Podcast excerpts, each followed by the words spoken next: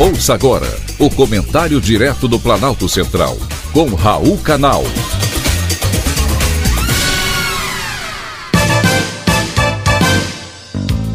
Queridos ouvintes e atentos escutantes, assunto de hoje: meu carro popular. No jargão comercial, é comum dizer que não existe almoço grátis.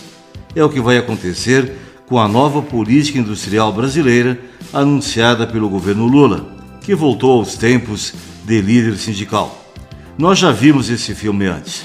Subsidiar a indústria automotiva não deu certo uma vez e também não irá dar certo agora. Como sempre, alguém vai pagar a conta.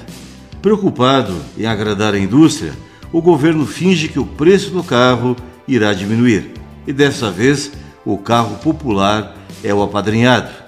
Concordo que 80 mil reais para um popular da Volks é muito caro.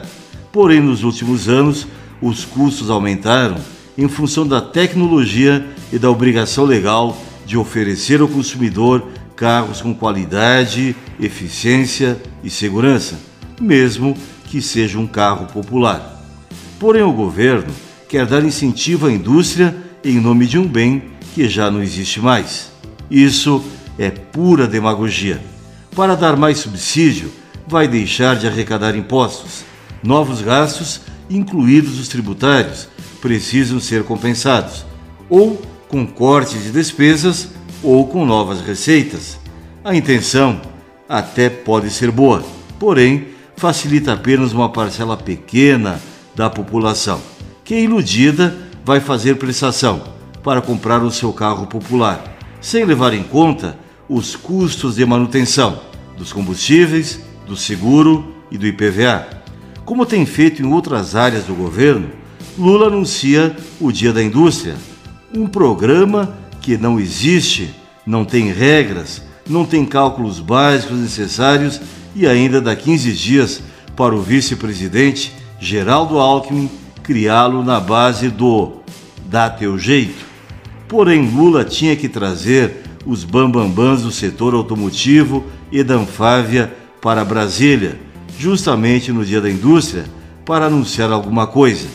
Programa que dura apenas quatro meses não é programa, é pura enganação.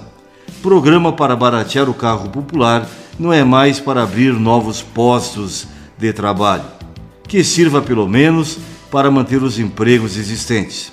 No mundo real, nem isso pode ser garantido. Todo mundo sabe. A indústria leva o subsídio e não será cobrada quando demitir. Infelizmente, será isso o que queremos ver muito em breve. Foi um privilégio, mais uma vez, ter conversado com você.